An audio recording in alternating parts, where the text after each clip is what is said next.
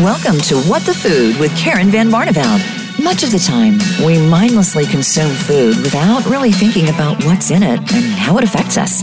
Not only is some food addictive, it also might be unsafe. On our program, you'll find the answers about why food is addictive, how it affects us, and how to find a safe route to better health.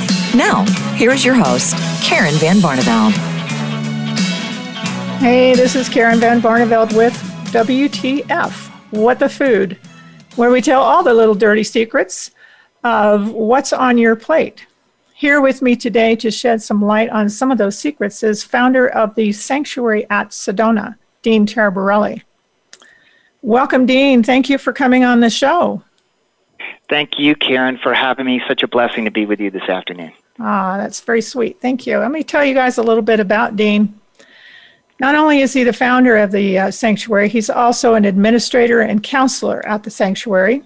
He has a BA in political science and is currently senior teaching staff at Four Winds Society, an international school of energy medicine. His credentials also include being an ordained minister, that was news to me, a certified shamanic breathwork facilitator, a founding member Society for Shamanic Practitioners, a member of Association for Comprehensive Energy Psychology, and a member of National Institute for Holistic Addiction Studies. Wow, that's a lot. Please, Dean, um, give our listeners a little snapshot of why you founded the sanctuary and a little bit of your history. Yeah, you bet. Well, I founded the sanctuary basically because of my own journey. I had um, substance abuse issues as as a little child, and um, they got worse and worse. So, what do you do when things get bad enough? You go to treatment, and I did everything that I was told in treatment. I was very compliant patient. And you know, the first time I got out, I think I had four years or so, and then had a relapse, and uh, then the cycle just continued. And I began I've been to treatment in the double digits of treatment centers to mm. some of the best places that money can buy and that, that are known in the country. And I worked hard in them, and I couldn't seem to stay clean. And when that, um, you know, as I was doing all that, I got, I got just the the guidance to start looking around the world. So if I heard of some some doctor over in Europe or somewhere, I'd just go see them. So I kind of amassed this great knowledge of sort of a more holistic approach to mental health. And when I was at my last treatment center, the worst treatment center I've ever been to, um, this whole thing came to me. My goodness, um, holy smokes, there needs to be a different model in the mental health world because what we have now is not working. And, you know, basically when people with anxiety or depression, you go to the doctor and it kind of ends with a pill.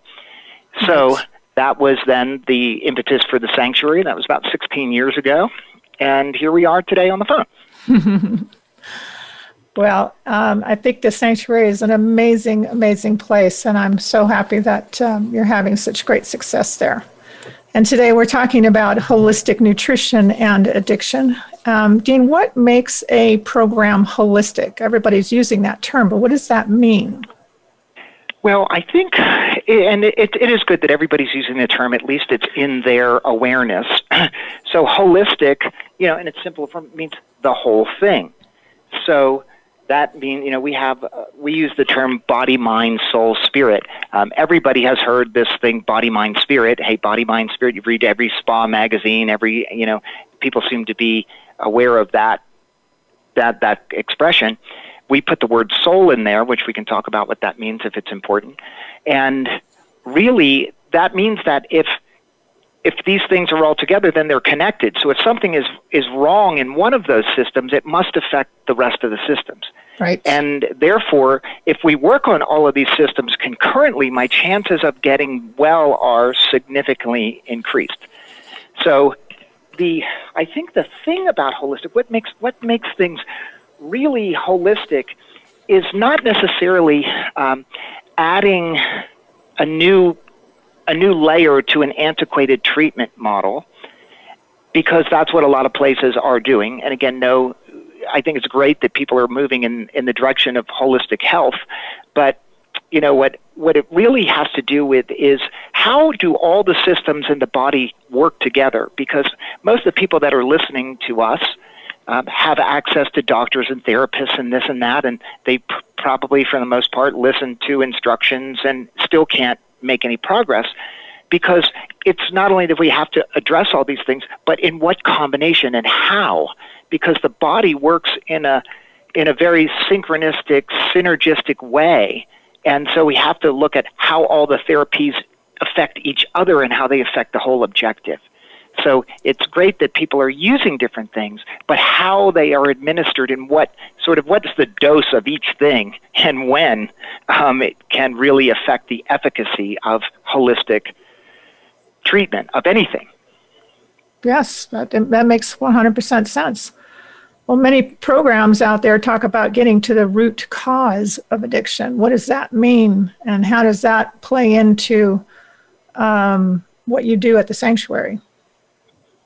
Well, the root cause, you know, again, that's another big word.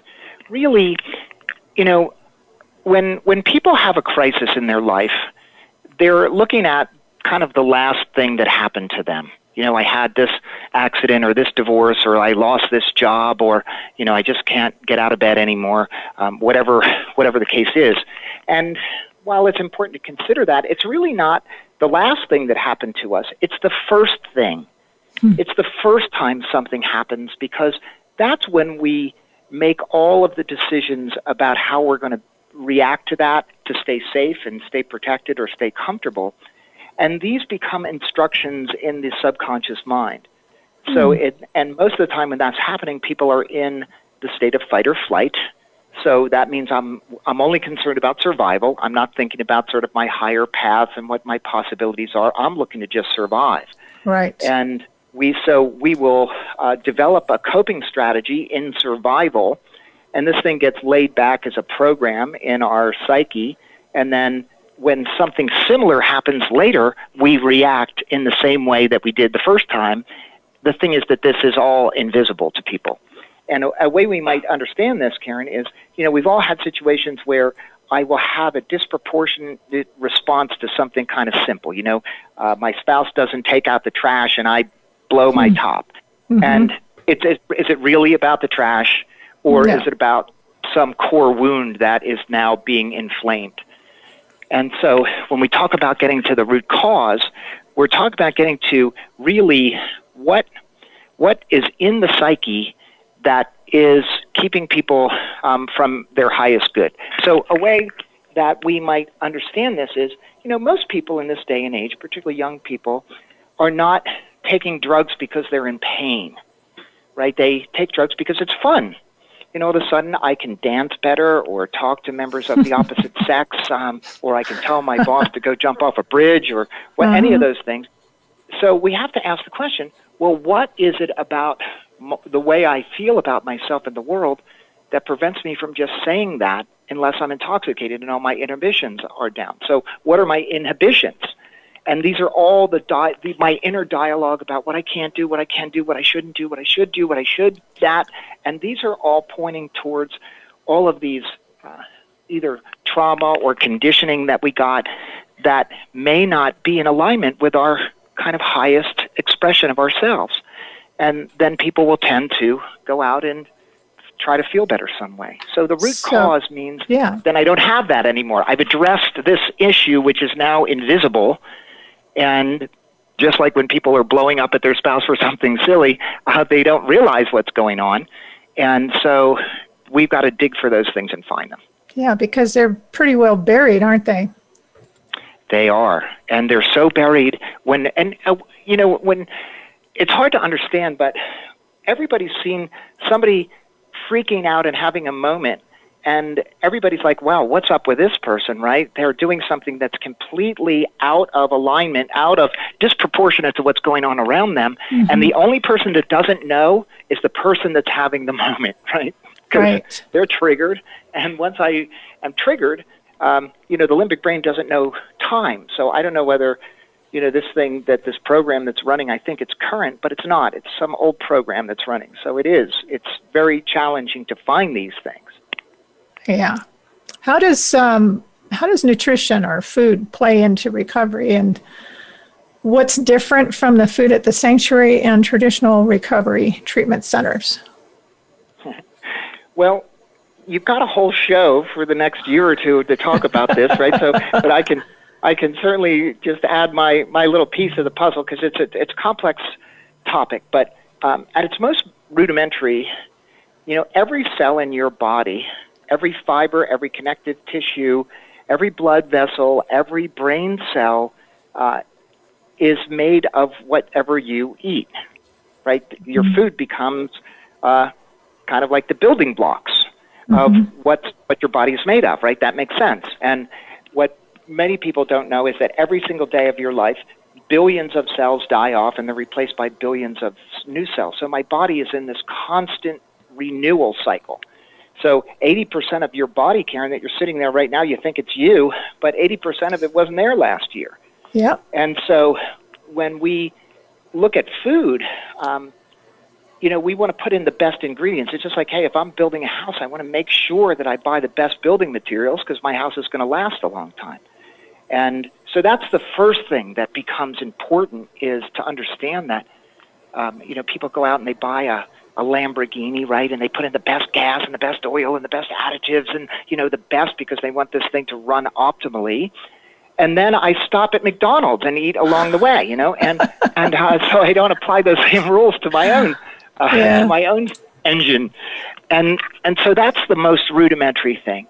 But now, as we begin to understand the relationship between food and mood, and so um, on your show, I'm sure you'll address the gut microbiome to yes. in, you know to to to no end because it's very complicated. And actually, uh, this little system that starts at your lips and ends at your anus has uh, 90 percent more cells in it than you do human cells in your body. So there's this is a living organism, your gut, and your gut is actually um, these little organisms are what digest your food, and their excrement we call that metabolite to make it more professional sounding. Yeah. You know, their metabolites um, are we, what we digest.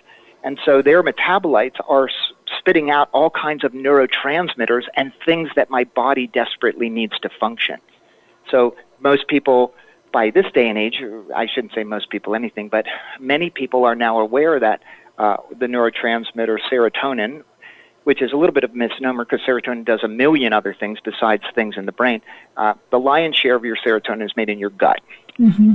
So, um, back in the 80s, when all the SSRIs were coming out, they said, hey, uh, you don't have enough serotonin on your brain, uh, even though it's impossible to measure how much is up there, and uh, nor do we know how much is supposed to be up there. But serotonin typically associated with feeling good, so people just said, "Hey, you don't have enough."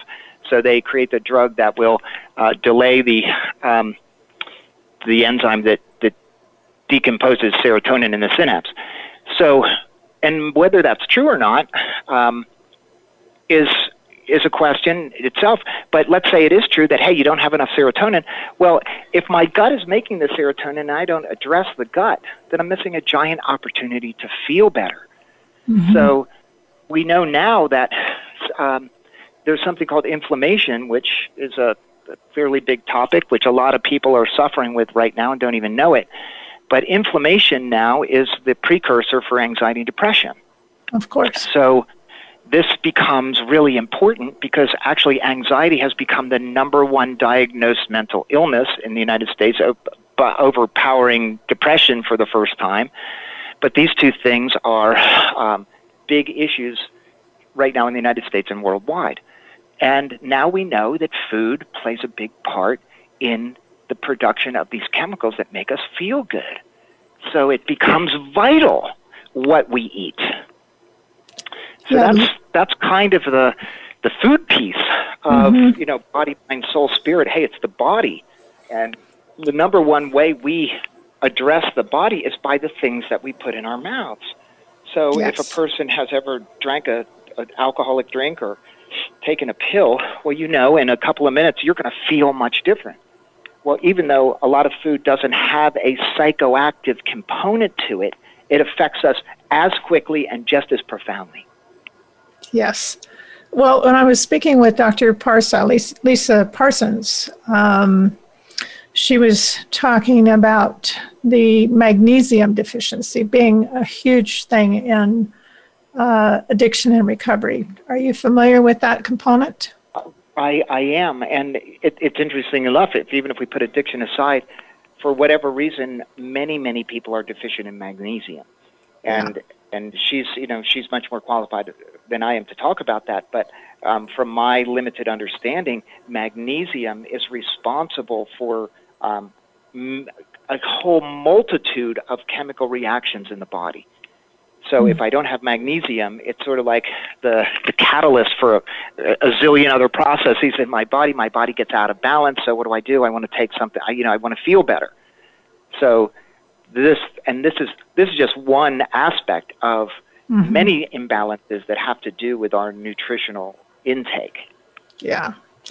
Well, what uh, I know you have a, a, fantastic food program out there. I've enjoyed several meals at your table with your your clients there. So, what makes a good food program? Well, I think the first of all, um, a food program. If food isn't a primary thing in in sort of the management's mind, then and people are kind of paying lip service to it, then it's not, of course, going to be as strong. The thing about food is, what we want to do is find the purest food that we can get. So right now, a lot of people are keyed into organic food, and that's a great start. And the problem with organic food now, compared to 100 years ago, when there was no such thing as organic food, it's just all organic then. Mm-hmm. Um, there's not as the, there's not as much minerals in the soil, so the soils are depleted. So, right. and probably some listeners that have been around, you know, long enough as you and I have, know that a tomato doesn't taste the same as it tasted 30 years ago or 40 years ago. They're they're they're bland. They're, and so, but we want to we have to have the best quality food, and we grow a lot of our own food. So, hey, there's nothing like taking food out of the ground and putting it on the table, and that not only people get the phytonutrients that begin to decay as soon as food is picked, and by the time two weeks go by and it's now on your grocery shelf, um, the food is more vital the fresher mm-hmm. that it is.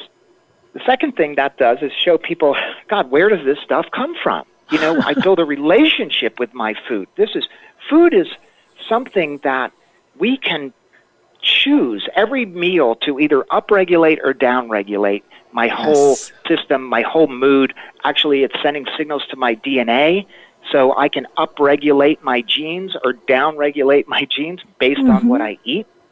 And then beyond that, you know, the meats that we have here, we know where they come from because uh, meats that are not organic, meaning they're conventional. So if you go to a big grocery store, even a one that might advertise you know, Whole Foods or something. I'm not sure if I'm allowed to say that, but they have a word. They have a word there. They say conventional. Uh-huh. So it's either organic or conventional. And what conventional means is it's going to have chemicals, um, hormones, and antibiotics in it. Right. So the and it's very important. The cows, for example, eat grass. The cows are not designed to eat corn ever, even no. to finish them in corn.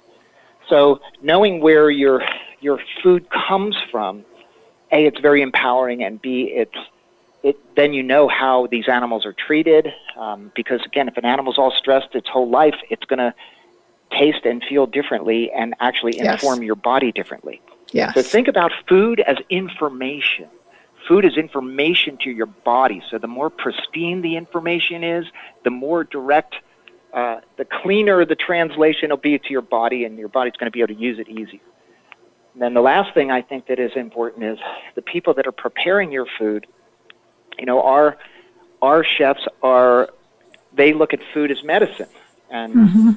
and so they are they're in there creating. They're they know that their mood affects how the product is going to feel. That that their energy gets absorbed into the food, and that might sound a little you know out there for some people, but um, I can tell you that as we understand electromagnetic, the electromagnetic static in, in the world right now, um, you know, you, you, you don't put a cell phone next to your head. Everybody knows that. Well, um, you know, people's bodies are transmitting this to some degree, and that goes into the food. So every aspect of your food is like a ritual. It's uh, and then how you eat it becomes really important too. Mm-hmm. Um, you know, we are not meant to eat in our cars. Uh, we can't digest no. when we're in a stress place. You know, so food is meant to you sit down and you eat it, and so all of those things. That's that's a little bit of a thumbnail of what that all feels like, but it's just as important here as any therapy that we offer or what the rooms look like or, or anything. It's a, it's a matter of fact, it's it's our most expensive thing that we do, and I think that it's easy to talk about it, and it's easy to say you have the best food and all this kind of stuff, but it's so expensive that most people can't afford to do it. Um, most most most centers. That's why hospitals are notorious for horrible food, right? Mm-hmm. The time you need the best food, right? I just had an operation. My body is dying to, for nutrients. I need a, I need it for it to repair itself. And what did they serve? A bunch of sugar and, yeah, you know, pudding or whatever the heck, and processed food, which and my GMOs. body can't. GMOs. So my body, yeah. those those cause inflammation in the body, which is exactly the opposite of what my body needs when I'm trying to, you know, get well. Exactly. Well, um, you've traveled pretty extensively to sacred sites all over 60 countries to study holistic health and mythology, religion, spirituality, wisdom traditions, indigenous healing and wellness practices, and you're a shamanic breathwork facilitator and practitioner. Um, briefly, before we go to break, how does all that fit into what you do at the sanctuary? Well, um, and we can continue you know, after the break. Yeah, all of these people around the world, it's interesting. You know, we in the Western world think we have it all figured out and we're so superior because we have a space shuttle and all this technology. What's interesting is that uh, many cultures around the world have figured out uh, just different ways of looking at things and different ways of doing things than we do. So, not that one is better than the other, but actually, when we start to consider all of it, again, so that's a holistic view that, hey, they're doing something in a different country that we're not familiar with here for one reason or another. And so it's not that we come and displace, you know, Western medicine. Western medicine is fantastic for trauma and, you know, injuries and all that kind of stuff. But typically when people aren't really feeling good, uh, Western medicine comes up a little bit short there. So it really is just an exposure, and then to take these little pieces from all of these traditions around the world and combine them into something that's quite powerful. Yeah, well, I I know I have needed Western medicine several times in my life, and you know I've uh, it's saved my life a couple of times, and then again on the other side of that, it's almost taken my life a couple of times. And, and I think uh, many of us, many of us um, have that exact same thing. If you look at, um, if your listeners Google the word iatrogenesis, so that's iatra, I-A-T-R-A-G-N-E-S-I-S, iatrogenesis, and the definition of that is death by medicine, mm. uh, which means which means I have problem A and I die of complication B. So right. a way we can understand that is staph infection. Hey, I go to the hospital to get my appendix out. I develop staph. I think like 35% of staph is impervious to antibiotics, so I, I die. Nobody's at fault. There's not some big conspiracy or anything like that. It's an iatrogenic response. And iatrogenesis is the third leading cause of death in the United States. Wow. And they're primarily from um, drug reactions. And so that's often why people start taking uh, a medicine, and then there'll be a side effect that I'll have to medicate that. And by the time somebody gets up there in age, you're kind of expected to be on four, five, six medications. It's not uncommon in our culture for people to have that experience. And that is really saying that, hey, my body can't get well on its own. Now, to, you know, just the, the other side of that is there are a lot of people that need medicine, and thank goodness medicine exists and I think that it's important to look at medicine as an intervention and not necessarily lifestyle, if you can. And unfortunately, particularly in the kind of the psychiatric world, people will say, you know, you'll be on this the rest of your life. Mm-hmm. And for some people, that might be the case.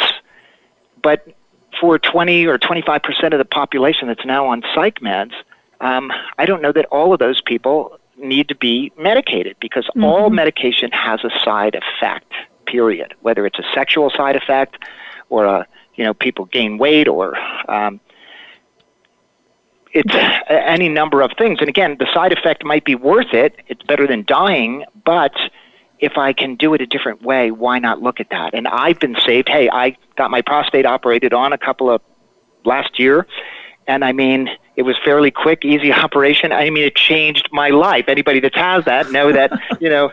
Um, this is a uh, like it, and thank goodness because I, you know, I wasn't able to do that with nutrients. I wasn't able, yeah. and I tried. Yeah, I uh, hate to admit this on radio, but I had to have my gallbladder removed about six years ago. But post op, I asked the, the surgeon, What do I need to change in my diet now that I don't have a gallbladder? He said, Oh, don't worry about it. You don't have to change anything. And then that just never rung true for me. So I, of course, asked, asked my naturopath, and she said, Well, of course, you have to change your diet. You know, you've got this is something that processes the gall in in your system. So it's okay to ask questions and then get a second opinion even after the surgery is over. Yeah, I think that that doctors from what I understand, you know, nutrition is not a real focus of medical school training in the in no. in the Western world.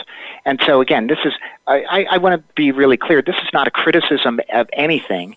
It's just that as more information comes out into the world, um, it's important that we take it into consideration, not as an attack on some other kind of a system, mm-hmm. but as as an adjunct to that. Hey, right. uh, changing our diet. I think you know one of the one of our mentors here, David Perlmutter, who's a very well known neurologist, um, written a lot of books, and and the you know the, this this person has has helped hundreds of kids get off of Ritalin and mm-hmm. um, with food.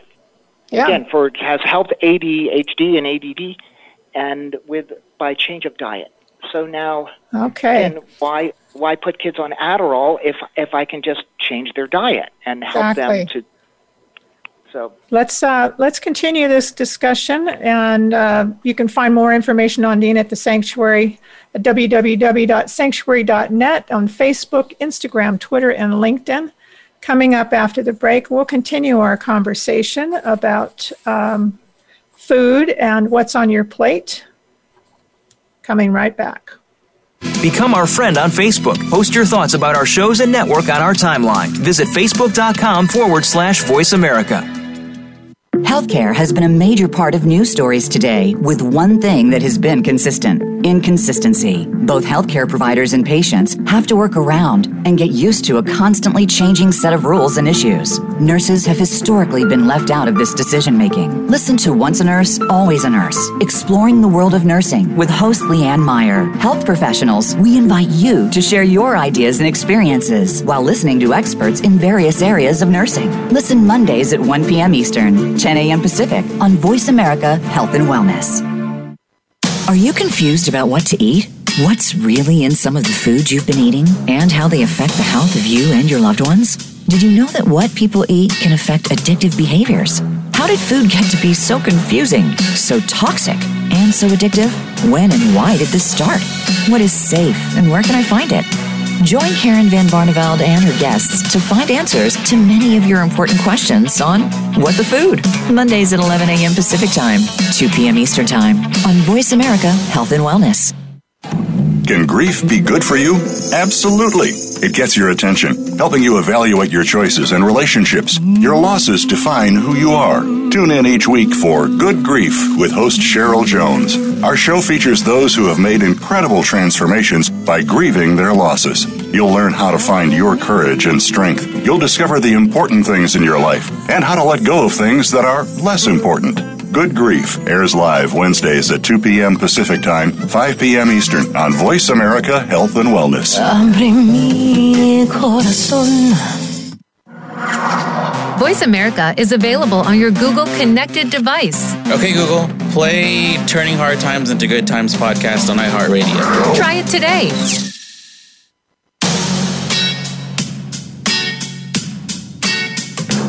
You're listening to What the Food to reach Karen Van Barneveld or her guest on the program today, please call in to 1 866 472 5792. That's 1 866 472 5792. You may also send an email to Karen at whatthefoodfilm.com. Now, back to the program. Welcome back to WTF What the Food. I'm with Dean Taraborelli, Sanctuary, founder of the Sanctuary at Sedona today, talking about holistic approaches to addiction. So, Dean, uh, thanks again for coming on today. Uh, yeah, you bet, Karen. Thanks. You're welcome. Now, you stated that it's not enough to add some holistic components to a treatment program, they need to be integrated to work. What does that mean? Well, let's, um, you know, the integration part, I think many people that are probably listening to this have gone and had a very powerful experience, whether in a treatment center, in a in a weekend retreat, in a class that they took, uh, in some kind of inspirational workshop, um, in a vacation in nature, or some some experience that they had. They said, you know, I'm gonna I'm gonna get home and I'm gonna do all this, and um, you know, my life is gonna change. Hmm. Of course, they get home and uh, in a very short amount of time, they're doing exactly what they were doing before this thing ever happened. So they they were unable to integrate that experience, and when I say integrate, make it a part of them. Mm-hmm. Um, and so that's what integration means. So when we integrate something in in the recovery world, and you know, I think it's important as we're having this dialogue. You know, not everybody has an addiction issue per se, but many, many, many people, I mean, and half the people that come to the sanctuary don't have addiction issues either. They're here for PTSD, anxiety, depression. So, and many, many people are, are suffering with these things, and they'll go to a therapist weekly, sometimes for years on end, and nothing really changes. So they'll sit with their therapist and they'll come up with a great revelation and they'll say, "Yes, this makes total sense. Oh my God, it's mm-hmm. like like the kind of the lightning bolt hits them." And then what happens many times is then people fizzle out and and 2 days later they're doing the exact opposite of what they agreed to do in their therapy session. Mm-hmm. So the the integrative part becomes important. How do how do we make these things part of us? How do we how how like an embodiment? It's it's it is me. So we have, um, and we've all heard the word tool, right? So we go to a place and we learn some tools. Uh, couples go to uh, couples counseling and they'll learn some communication tools. And again, these are all great. But we also know that in a stress moment, when I go into fight or flight, I kind of go into my sort of lowest survival strategy. And mm-hmm. then all of those tools are out the window, right? and so, um, and then the more practice, right? So then we practice more. We practice more, so they become part of us. So they become they become the default. We're in stress. So when we look at a program that a person would want to attend, and let's face it, anybody that comes to the you know the sanctuary is a month long program. Typically, people have been to other centers before they get here. You know, we're, we're a small center in northern Arizona. Uh, some big centers, you know, they spend $100,000 on pay per click every month. You know, we don't do that. Oof. So by the time people come here, they have searched and gone through things, and that you know, one after another, things don't work, mm-hmm. and so they get here. And the, this integrative piece means that um, I got, you know, I store I store stress in my body, and we've all seen people that are all wadded up and all contracted. Sure and um, shoulders you know, up by their ears. Yeah. Yeah. We we store our issues in our tissues. We store our trauma in our tissues. So we do body work, but just throwing some body work in because oftentimes things are going to come up in body work. Um, mm-hmm. So then you know we we have designed a platform where people are going digging down to these root issues and family of origin issues and all these kinds of issues that we've all heard of but then they go around this circuit of they'll they'll do energy work body work. Then you know they're eating the right kind of foods. They see several different kinds of therapists and they're going through this process all the time and these things key off of each other. They're not they're not separate that wow this um, our psychiatrist knows exactly what's going on with every aspect of the program and can say, hey, you know, from my interview with this client, you know, we do a full psych exam of every single client. Hey, they might need a little bit more of this than that, so take that into consideration when you're scheduling. So our schedulers uh, create a new schedule every single night from the feedback of the system from the mm-hmm. day. So we have two schedulers for 10 people, right? So it's like a big thing. Yeah. And, um, and what, and that's really about the integrative piece. You know, what do people need in what proportion and when? And that's something we can relate that right back to our diet as well. You know, we don't eat the same thing all day, every day. You know, we, we are traveling. We need to eat different things at different times and different seasons. And so, you know, our bodies are, are meant to be handled in an integrative way. So yes. I don't know really any other center that's doing that in the same way, only because it's it tr- takes a tremendous amount of of effort. Uh, myself, as you as you know, and eight other people, we live on campus.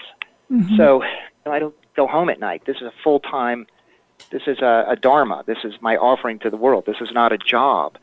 And to that end, we are sitting here thinking about it every day. Well, how can we make it even more integrative? How can we get better results from from people's time here and their effort?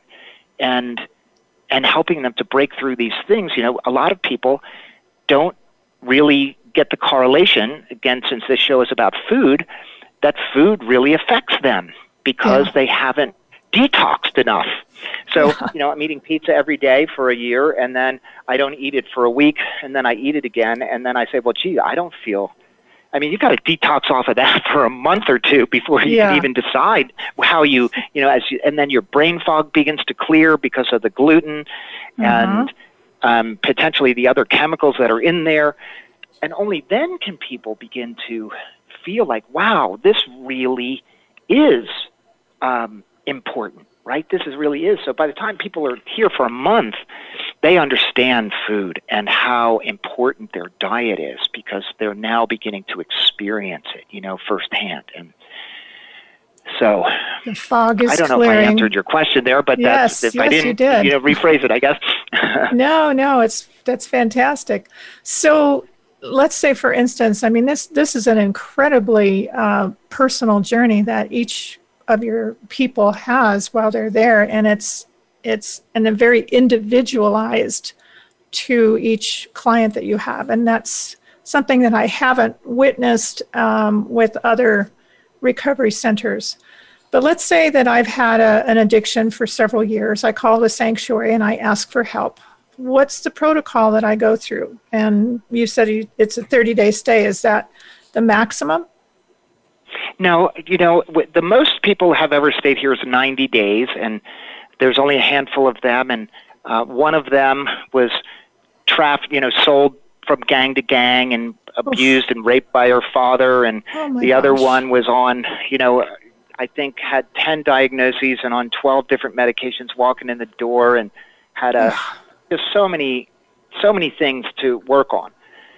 And but you know, so a month, sometimes six weeks, maybe two months, depending on the severity of the people's underlying traumas and those things. Um, the the path of of really the call is um, for our intake people. Are we the best place to help them? Mm. So they'll get a little interview about, hey, what's going on? What's what have you tried to do about it? What's what are your symptoms? What's going on in your dynamic? And really, what they're trying to do is figure out, okay, are they going to be the right fit? Because if a person's the right fit, there's no place on the planet like the sanctuary. Um, yeah. Comparing the sanctuary to another treatment center is like comparing a candle to the sun. You know, it's, there's no comparison. But where people that aren't right, well, then, hey, that's a that's not of service to them, and it's we're not being effective, and and so really it's it's kind of this process where we just want to make sure we're the right spot because somebody's going to spend a lot of money and a lot of time and um, bailing is very demeaning when people don't do well. You know, I've walked in the door to, I don't know, 10 or 15 centers inpatient. And I have to tell you, after walking in the door of a, one or two or three or four or five or six of these places, man, like it is very demeaning. Like you, you feel pretty bad, mm-hmm. you know, mm-hmm. walking in the door again. And the walk so, of shame. You know, yeah, we want to be careful of that, right? Mm-hmm. And so that's the process. So many centers that you call, um, you know, they've got big call centers, and people are trying to do everything under the sun to get them there. And we're like, look, make sure this is what you want. Make sure this is the place. Everything that we do is spelled out on our website, right? So there's no surprises. Here's the people you're working with. We make videos so people can kind of feel the personalities of people. So it's kind of like what you see is what you get. And if this is what you're looking for, just be sure about it. And if it is, let's take the next steps. And so it's it's really because the treatment industry um, has become very predatory. Yes. By that I mean, um, hey, you know, you've had family members that have struggled, as we all have, and hey, if I have a loved one that's struggling and they're in harm's way, and I'm going to try to help them the best I can. And if I get on the phone with somebody that says, you know what, we can help them and get them out of harm's way, and you'll sleep like a baby tonight, who wouldn't want to hear that? Exactly. Uh, the, unfortunately, um, a lot of what is promised is not delivered Yeah. and that then is why I use the word predatory. So, Yeah. and and uh, you know, and I I don't want to also uh, seem like I have a chip on my shoulder. You know, there's a lot of people out there doing a lot of good work. So, it's just finding them, um, finding the ones that are living their purpose. And you know, I I look at it this way. Um, I've sat. You know, the the genesis of the sanctuary actually came, Karen. Um, and I don't know if I shared this story with you, but I'm at my last treatment center I mentioned uh, earlier in the show, and one of the things that happened is I had like a vision of all my counselors, and I mean between the, my outpatient counselors and the, all the groups I've been in, and you know over 30 years. Um, I mean, lots of them, and I paid very strict attention, so I remembered them, and I saw them kind of like that Charles Dickens Ghost of Christmas Past, like they all just like face after face after face. And it occurred to me, you know, these are all well-meaning people. Somebody to get into that line of work, believe me, they're they're not doing it for the money. They're doing it to be of service. But well-meaning and well are two different things. And by and large, most of them were not well, meaning they're not the, like they weren't they weren't people that I would want to be like. Um, yes, I'm not using anymore. So it occurred to me, wait a second, if I want to help someone to get well, I have to be well. If I want to talk to somebody about holistic health, I have to live a holistic lifestyle. If I want to talk to somebody about getting to their root cause, I got to get to my root cause. You know, I have to be doing all this stuff. Mm-hmm. And um, and that doesn't believe it or not, that doesn't exist out there as much as you think that it might. No, it doesn't at all. I know when my granddaughter was going, doing the revolving, revolving door uh, addiction thing, um, it was with traditional treatment centers, and it was, it was so helpless, such a helpless feeling to watch her go through all of that and wind up not getting help, the help she needed before she passed. So, my next question is um, very controversial. Can a person recovery, recover from addiction, anxiety, depression, etc.? Well, I don't know that it needs to be as controversial, as, but it is. And I can share, I'll, I'll point to two bodies of information, and those are the science of epigenetics and neuroplasticity. So, neuroplasticity means my brain is changing all the time. Every experience is creating, it's like as I learn and unlearn things, my brain is rewiring itself. And so, if a person has a stroke and they can now lose their leg, use of their legs, and they go through this painstaking process of learning to walk again, then they do an MRI. They see that same part of the brain is damaged, so some other part of the brain took over. They rewired the brain. Mm-hmm. So if a person can learn to rewalk after a stroke, can a person, in fact, recover from substance or depression? Um, and so I pose that as a question. If we look at the word epigenetics, that means my DNA is being signaled by the environment. And there are countless cases now of people that have overcome stage four cancer. Mm-hmm. And so that means that, you know, I have a bunch of rogue cells in my body. Stage four cancer means, you know, that's kind of the end of the line.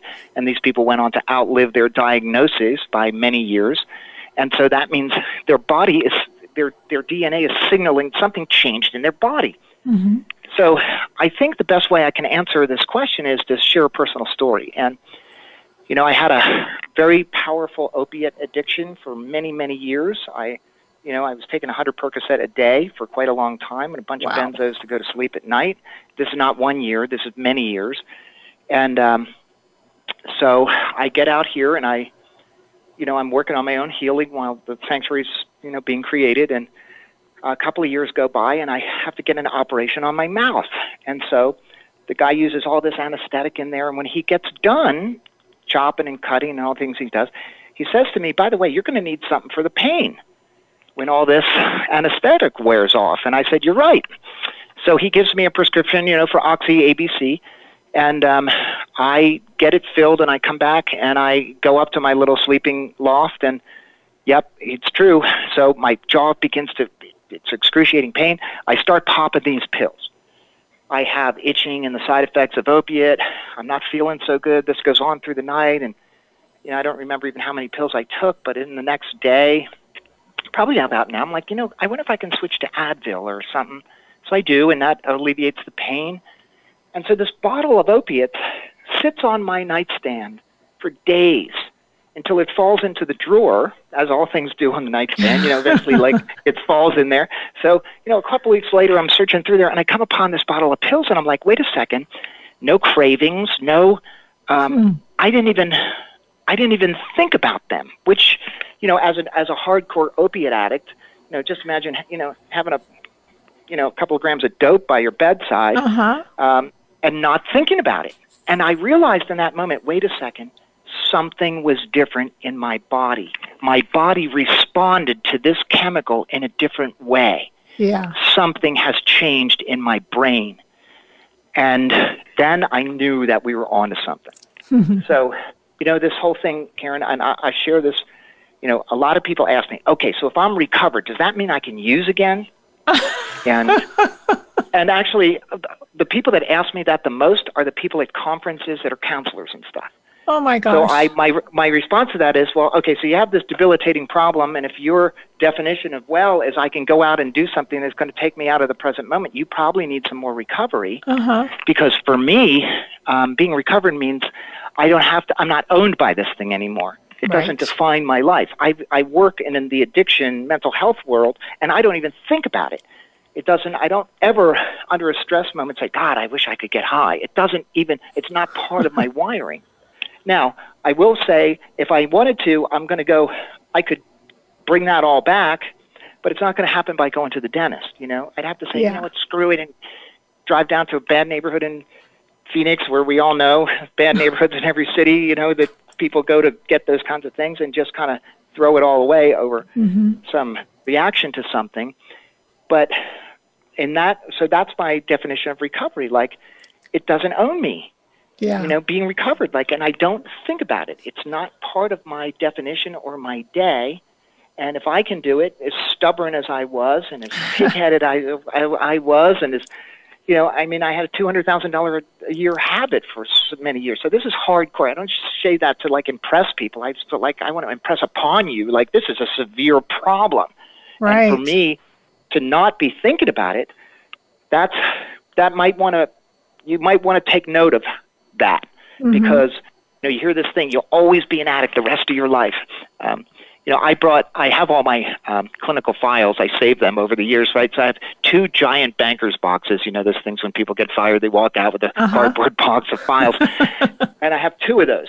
And if I walked into a a mainstream treatment center, you know, one of the biggies that we all know, and I plunked those two boxes on the, the desk and I said, you know, I'm not an addict. They would look at me and go, man, you are a sick man because uh, you're obviously in denial. But, yeah. you know, this box has been in there for 15 years or whatever. I haven't looked at them in a really long time and I don't think about it, Karen. So hopefully that answers your question. And I would Yes. say the short answer to your question is yes, Yes. I you can recover. totally, totally agree with that. And speaking of recovery, do you keep in contact with your alumni clients? You know, we do. Um, we have a call that we host every single Saturday, and we have alums from, you know, a month ago and 10 years ago that call in. Uh, we're right outside of Sedona, so a lot of travelers come by, and um, the alums are welcome here. And so we, you know, they'll often join us for dinner. Um, We do a very powerful um, process on Sunday afternoon that the alums come back. I'm up at the like be, before the crack of dawn, so people know if they want to catch me. If they call me at like five o'clock in the morning, I there's a good chance I'll be near my desk and pick up the phone. So that's when a lot of the alums that, that just want to talk to me personally will call. I know a lot of the therapists have relationships, you know, just because they'll they'll have formed a bond in treatment, and mm-hmm. and uh, so you know they'll just keep tabs on each other and just check in over the course of time. So we're actually just as much of a community as we are a treatment center. And I think that is um, like the 12 steps, that's the power of the 12 step, the group, you know. Um, sure. in my opinion, the 12 step community, that's the power. Uh, you know, people get together and they could be talking about anything for an hour and, you know, you're, you belong, you're cared about, you've got a common purpose, you're on a mission. Um, you know, when you're not there for a few days, people say, "Hey, where's Karen? You know, let, us call her up, check on her." Mm-hmm. So you're part of community, something, and, and that, yeah, community. And that's that's integral, I think, in recovery. So we make ourselves available to the alums, and that really helps the people that are here at the same time. I agree. So, I 100% agree. And um, are you aware of any increase of relapse since COVID? Well, in the beginning, people were pretty stressed out, and um, so what happens typically is when people would have a a relapse, really it's about, okay, what's coming up and what is this, what do I need to pay attention to? And so uh, that's a big thing that we deal with in treatment. We have an aftercare component right now as well. And um, so it really becomes, if we, we did find that people were having a little bit more stress and then going and trying to alleviate that stress. The interesting thing is that once people go through this process and start to feel great, they realize that that is not going to be the thing that is ultimately going to be any kind of solution for them. Mm-hmm. So they kind of stop doing it, hmm. and and so that is um, that's a factor in in the whole world right now because COVID is not just COVID, right? You look at all the people that can't visit their families. And mm-hmm. now we have to wear masks, so I don't get to see all the little subtle clues and cues of, of nonverbal communication that has been wired into us yes. and our predecessors. You know, um, I'm not getting that. A lot of businesses are suffering and shutting down, and there'll be people that won't be employed, and the debt that people are in, and also there's a tremendous amount of stress that's not directly related to, hey, I might get this virus and get sick and be in the right. hospital. So naturally, that's taking its toll on mental health and including our our graduates. Yeah.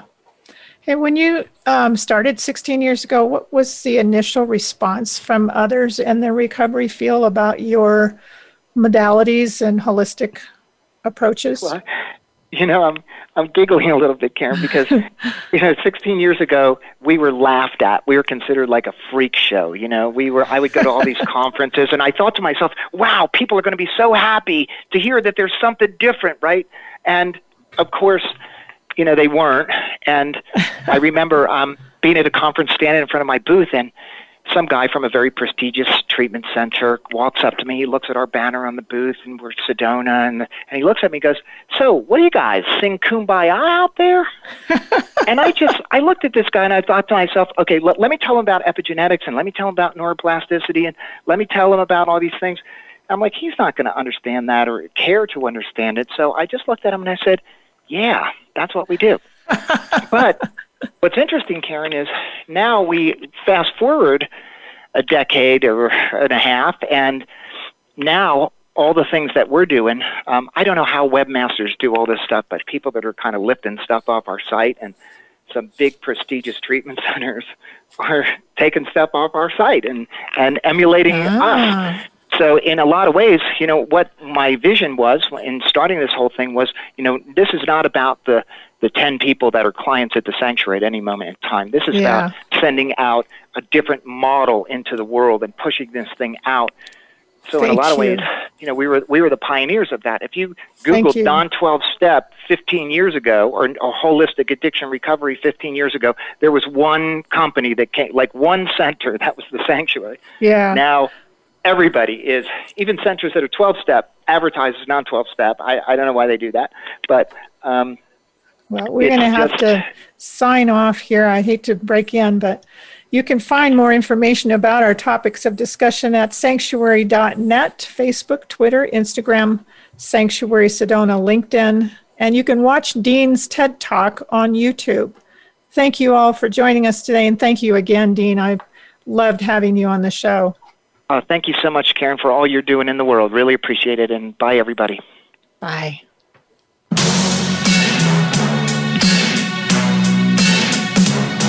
Thank you for joining host Karen Van Barneveld and What the Food.